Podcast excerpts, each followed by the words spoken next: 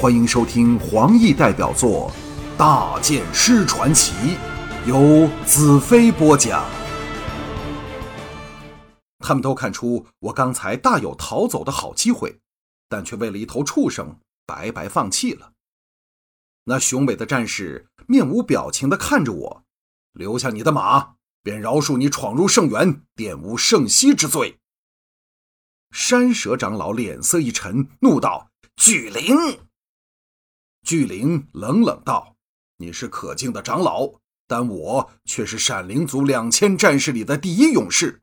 我肩负保卫圣元的神圣使命，所以我有权要他缴纳进入圣元的天税。我准他以马待命，已经是看在你的情分上了。”山蛇长老双眼闪过愤怒，寒声道：“圣元的禁令早于七年前取消了。”天税是过去的事。巨灵傲然道：“在死了两百多条人命后，圣元自应立时封闭。”山蛇喝道：“长老会还未举行，谁有资格封闭圣元？”我平静的道：“山蛇长老，巨灵既然坚持要收天税，就由他来收好了。”巨灵身体一震。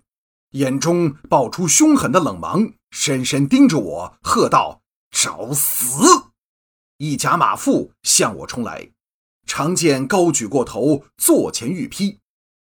我勒马不动，冷冷地看着他冲杀过来，出奇的平静，就像我在看着一幕风景，不但没有丝毫紧张，心中还带着一点期待和兴奋。这是剑手的境界。有如在熊熊炉火的光焰上，也要保持一片冰心，冷然自若，永不溶解。假设有一天我能连那一点小小的期待和兴奋都抹掉，达到无波止水的境界，我将会成为大地上名副其实的大剑师。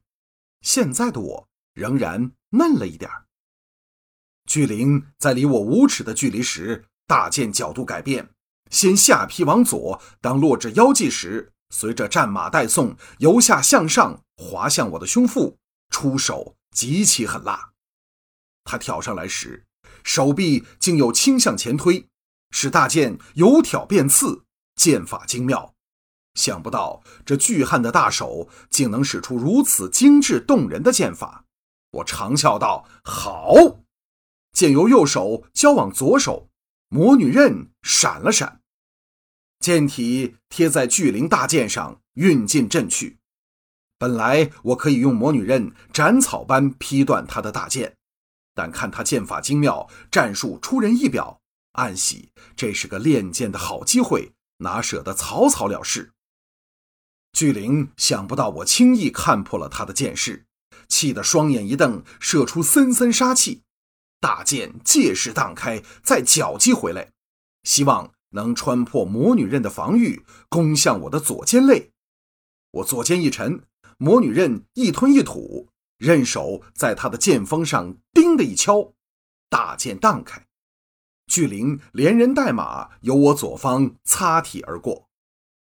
他本已占了马上战术的优势，攻向我这右手持兵器的左方死角。可惜，我的右手和左手同样灵活，使他的优势尽失。我静坐马上，头也不回，细听着蹄声远去。飞雪轻踏战步，为我助威。我不禁爱怜地轻抚飞雪颈背上柔软的长毛。魔女骑在她背上的风姿，一定是醉人之极。巨灵的马终被勒定，在他想奔回来时，我大喝道。你还要再战吗？巨灵勒马停定，哈哈笑道：“你剑术虽佳，却是个胆小鬼。”我并不回头，淡淡说道：“那你最好要换一把有锋尖的剑了。”巨灵呆了一下，望向剑尖处，他大剑的剑尖竟已断去。巨灵脸色一变，其他团团围着的闪灵战士一阵骚动。山蛇长老策马而出，一双眼睛紧盯着魔女刃，严肃地问道：“敢问这是否是最尊贵的魔女百合的宝刃？”我微笑道：“给你认出来了。”山蛇长老全身一震：“你就是大剑师兰特。”和大元首的一战，使我的威名响彻大地。我道：“正是兰特。”山蛇长老身躯再震，口中发出一下奇异的呼啸，向后退去，直接退入族人的行列之中。近百闪灵战士同声斥喝，兵刃都高高举起。他们连喝八次，每喝一次，兵刃便在铿铿锵锵声中高举往天上。有人甚至直接将刀刃抛上天空。这是闪灵族对族外人的敬礼。喝一声，举一次，代表对方是朋友；这样八举八贺，已是对族长的敬礼。最高的敬礼是十举十贺。我也高举魔女刃，表示尊敬。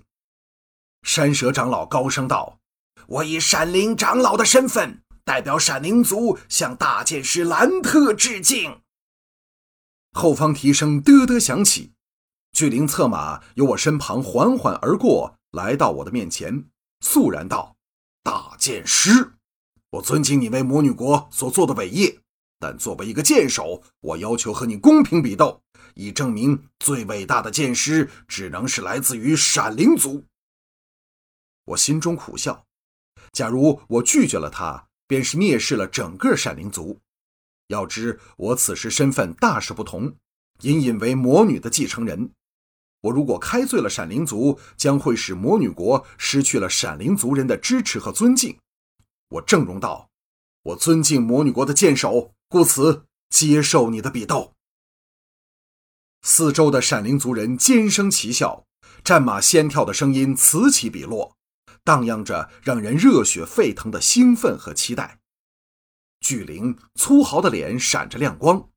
我道：“但是我有个条件。”巨灵一愕道：“什么条件？”我淡淡道：“比斗时，我们需交换彼此的剑。我用你的无锋大剑，你用我的魔女刃。如果不接受这条件，我拍马便走。